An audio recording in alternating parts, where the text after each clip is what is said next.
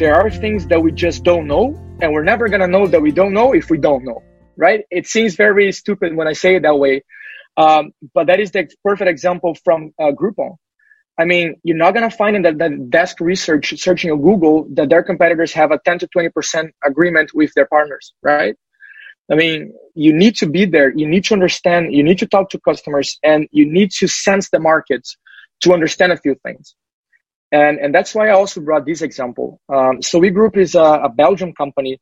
Um, they have an insurance tech solution. So they were aggregating many different insurance options uh, in a platform again, Belgian company, they were pretty successful in Belgium and they decided that they wanted to come to the Netherlands uh, because it is a very similar market. That was their reason. They said, look, we're basically the same country. We speak the same language. So we're going to expand to the Netherlands. Um, so they had already this plan to open their business here. They were already in discussions to open a business and hire around three people to do business development in the Netherlands when they reached out to us um, and we decided that they would come to the Netherlands in one of the soft landing missions that we do, which is basically this explanatory uh, mission, right? So we bring them here for a week, uh, we connect them to the markets, and and then they can understand what makes sense, what doesn't make sense, and sense the market, um, as I mentioned before. And I think their feedback uh, after the program was one of the most honest and the happiest ones that I have ever seen in my life because in the end of this week they looked at me and they said, Rodrigo, you saved me thousands, ten thousands of euros of investing in the Netherlands because the market here is completely different uh, in the insurance sector than it is in Belgium. We would never be able to succeed here because of the solution that we bring. They are much less uh, innovative in this specific segment than we are in Belgium. And the amount of money that we need to expend to try to get to get in the Netherlands doesn't make any sense. So they understood by having this experience and by validating the country that it doesn't make any sense to be there. And just by having this validation, they saved ten thousands of euros uh, just by hiring someone here. I mean, we cannot just assume stuff and then I come back again to the same um, to the same idea here, right? Just because they assume it was a similar market, they almost lost a lot of money. So we need to implement these validations and the way we do that is very startup style. I'm going to explain to you guys um, a few ideas of how we avoid to spend that much money uh, to figure out that it is or it is not a good place for us to be uh, speaking as a business uh, perspective. Again, uh, I think Groupon is a very good example. They have much more money than WeGroup, so they ended up spending over $45 million just to learn from their mistakes. And they could have done this in a much, much smaller scale just by applying a few uh, simple validation strategies. So what I want you guys to keep in mind, and again, there is no uh, perfect formula and perfect validation that you should do in the country that really changes from your perspective to your uh, to another company perspective. But these are a few very important things that you should start validating as you go. We call them the know before you go. Uh, so things that you should understand, right, when you're doing business in that location. So of course, some very general aspects like if you can actually manage the time zone difference, that can become very hard. Um, so for example, uh, only globally we have uh, an Indian uh, business developer that is three years and a half ahead of me, and I have a guy in the East Coast in the US, which is I think seven or eight hours uh, before me. So it is quite hard to manage that, uh, and you need to understand if that's something that you can do, or at least create a structure that you manage to do that. And of course, the same goes with the language. If it's something that you can do it yourself, you need to hire local people. How can you actually deal with that? Business culture is by far one of the most important things and the most underrated uh, problems that you have when you're expanding abroad. I've seen thousands of people trying to go to Brazil, for example, and they cannot have a deal done because they don't know how to establish this relationship with Brazilians. Um, very, very important to keep that in mind and also to understand how to do business in each location. There is one tool called the Culture Map from Erin Meyer um, that I think you guys should take a look if you want to um, go a little bit deeper into this topic. Uh, then, of course, currency, inflation, all these things, they make a lot of difference. Again, example from Brazil, because I also do business in Brazil. Um, we were doing a business there. I, I'm just going to give a random number, but let's say we close the deal for 10K in the beginning of the year. And six months later, the currency just dropped basically to half. So I'm doing the same work now for half the price. So also very important to keep that in mind, uh, especially if you're a small company, that can be lethal uh, or fatal, sorry, uh, in the end. Uh, then, of course, also stuff about the market. So how the market behaves, what are the needs that they have in that specific location. I'm to go a bit deeper that, but uh, for example, the thing with um, uh, Groupon that didn't work, the thing with uh, WeGroup that they also realized it was different. Uh, so very important to keep that in mind and try to understand with your customers, talking to your customers, what they really need. Then, of course, competition, how easy and how much effort you should put into getting new customers, which kind of partners. I'm going to talk more about this as well. And from the management side, uh, I think very, very important to keep in mind. Do I need to open a company uh, if I want to do business there? What are the legal adjustments? So can I actually operate in that country? Very important. Uh, if I want to hire someone, what are the things that I can do? What are my obligations? Do I need to pay them different stuff than what I do in India, for example? Uh, and of course, costs. So if you're going to the US, you can expect that you're going to spend a lot of money. Um, hard to see a company going there with less than a million and being successful in a short time uh, if you're coming from abroad without an investment or without a local partner in that sense. And then, of course, taxes, duties. If you're selling a product, physical product, also the logistics, which can be a huge headache if you don't plan uh, well enough. And here, I think is the most important, again, with the Groupon example, uh, also with the uh, Best Buy example is, does my business model works there? And if it doesn't, how should I change that to make sure that people buy my product? Um, and I say that because there's this one thing called glocal. I'm not sure if you guys ever heard about it, um, but that's what we use to explain that. Of course, when you have a global company, there are a lot of things in your company that are not going to change depending on where you go. Uh, so in our case, the tech very likely is going to be the same. The proposition or the problem that you solve, it's probably going to be the same, but you need to adapt a lot of things to the local customers. And that could be, for example, changing your features a little bit, creating a different set of features to sell first, the market channels that you use to get more customers, your proposition, uh, maybe even, of course, the language, the way you speak, um, and the way you try to deal with customers, the legislation, all of this are very important to understand before you enter a new location. And the beautiful thing is, after you enter one, two, and three countries, you kind of start getting the pattern on how that works for your business.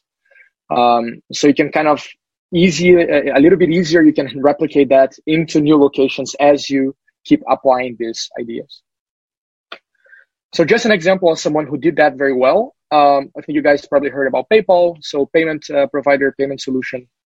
Uh, in the UK, or let me start with the Ukrainian page actually. Uh, so in Ukraine, uh, they have a lot of problems when you're selling uh, with e-commerces um, that it might be a fraud. So maybe people just get your, your money and they never send you the product.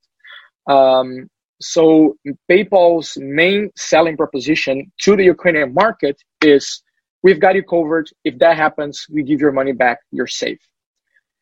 In the UK, they don't have that problem. And the main selling proposition they have in the UK is we make it easier for you to buy your stuff. Put your email address, put your password here, link your account, you're good to go.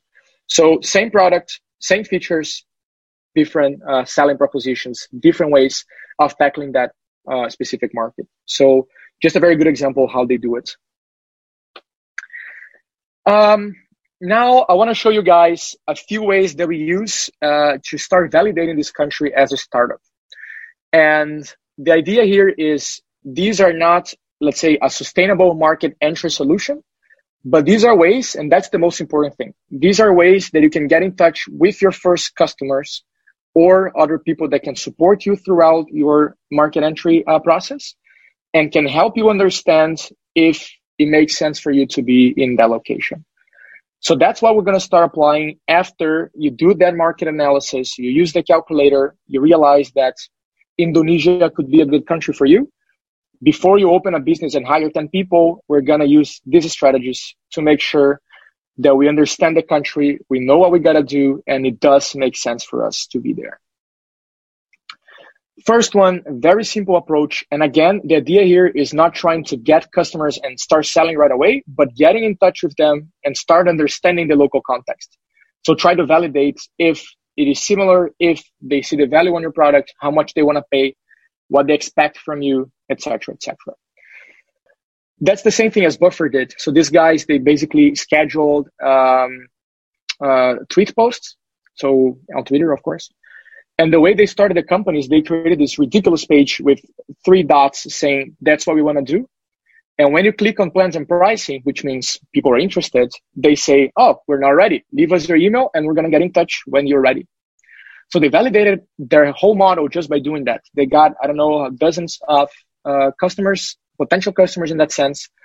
And they use those email addresses, those contact, uh, that contact information to get in touch with people and ask them, hmm, you like the idea? What do you like the best here? How much would you be willing to pay? What do you expect us to deliver for you? How do you feel that this should work between us?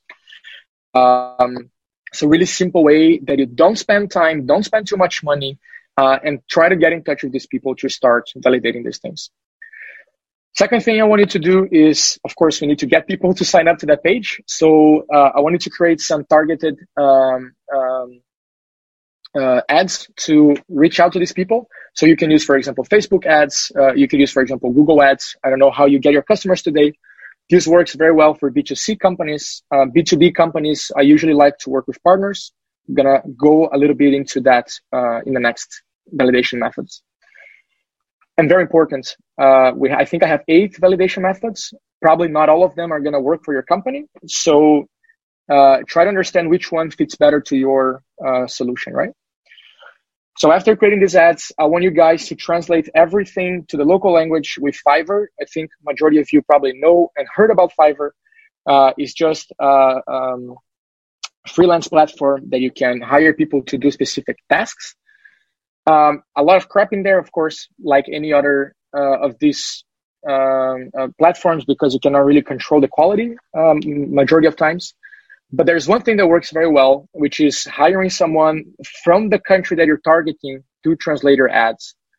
Uh, it doesn't need to be a professional uh, advertising uh, uh translation. But just by having that translated by someone from that country, uh, you already make sure that at least the message is clear and that people understand what you're trying to sell instead of using Google Translate that you guys probably know doesn't work, right? Um, so do that and then start applying, start uh, running these ads and see how many people you can get. And the very important thing here is if you get these people, first of all, you have a validation that there is an interest in the market and you have their contact address, uh, their contact details, and you should definitely use that to better understand the market. So everything here is to understand by talking to these people uh, what you need to do to better enter and serve those customers. And of course, if you don't have a lot of uh, people signing up, it might be that first of all, uh, the landing page is not that good, so you might need to analyze that, or that also you don't have that much interest in that country. So also a nice way of seeing this. Another thing that you can do, I'm not sure if you guys know this platform, which is called Up in Sales. Uh, they have, I think now they have over 90,000 sales freelancers, uh, professionals, which means that you can hire someone in a specific location as a freelancer to do some business development for you. And you don't need to pay them a salary. Uh, what you do is you usually pay them a commission based on your product of course, if you have a high ticket, if you have a smaller ticket, you might also have to pay um, some salary. And I've used that with a few customers.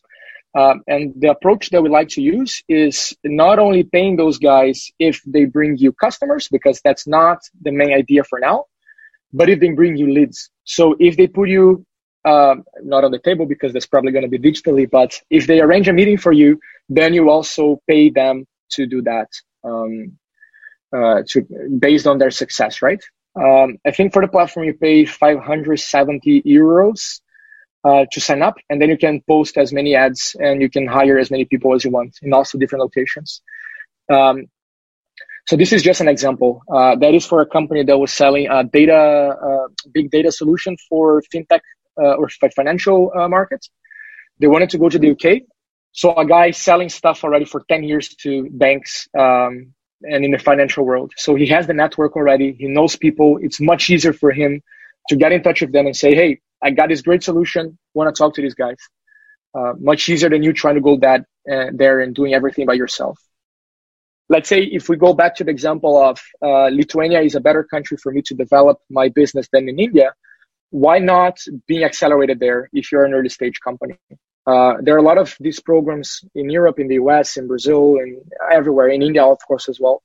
Um, but what they do is they, they have the network already and they help you adapt your project and adapt your solution to that market because, again, they know the market, they have the networks, and sometimes you even get some money, uh, depending on the structure that the accelerator uses. So that's also a very nice way for the early stage guys to uh, validate a new location. Oh, and very nice. They also give you visa uh, in a few of these places, so that's also very helpful.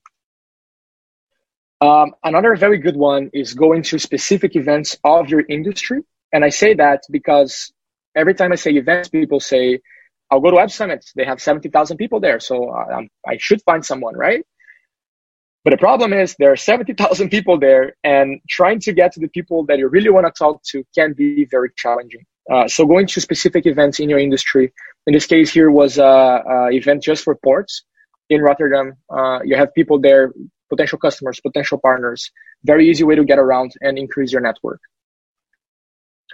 Business missions is another one. That's something that I mentioned to you guys. So this is one that we did here in the Netherlands a nice way that you can spend a week here. Same thing as we did with those Belgian guys to understand the market, get in touch with people. And what we do is we create the whole agenda to show you guys what you need to know before you do business in this country. Of course, we do that, uh, but chambers of commerce also do that. There are a few different people around the world that can provide this kind of service. Another very simple one and very funny that I don't see people actually using it is trying to tackle their own customer base. And I have a funny example. Uh, there was a Brazilian guy that was, uh, he had a, a, software to help manage uh, employees on the ground. So they had to go somewhere else to perform their services. And they had this platform to kind of keep track of what they were doing. Uh, and one of their customers were, was Renault, so the big manufacturer of cars. Uh, and he came to me asking, man, how can I go to new countries? I don't know how to do it. So we start talking, and then he told me that Renault was one of these countries, uh, these companies. And I said, well, why don't you just ask them if they can also introduce you to the guys in France and other countries that they're also there? And that's what he did. And just by doing this very simple strategy, then you also got in touch with all different locations. And he already started uh, in these countries with a very good customer in the database to kind of show as a portfolio. And then uh, the last validation one, and I think that's the one I like the most, uh, the one that I use the most, is strategic partnerships. So basically people that can support you. And the way I like to see that is who is serving the same customer as you're serving and how can you guys join forces to serve the same customer. And we can look at this in all different ways. These partnerships comes in all different formats, all different shapes. Um, I brought a few of them here. So of course we can have these resellers, agents.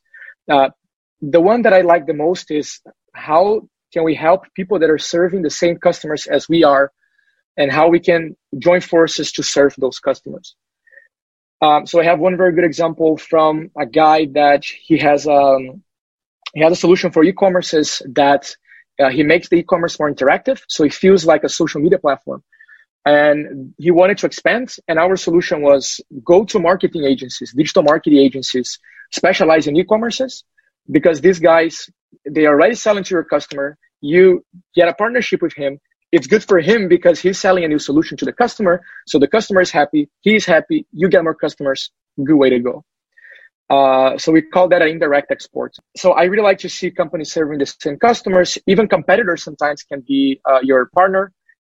Of course, I'm talking here about market perspective, uh, but you can also bring partners in the admin side, so admin management side, uh, like lawyers, accountants, and people who know how to manage a business in that location. So you can also get their support.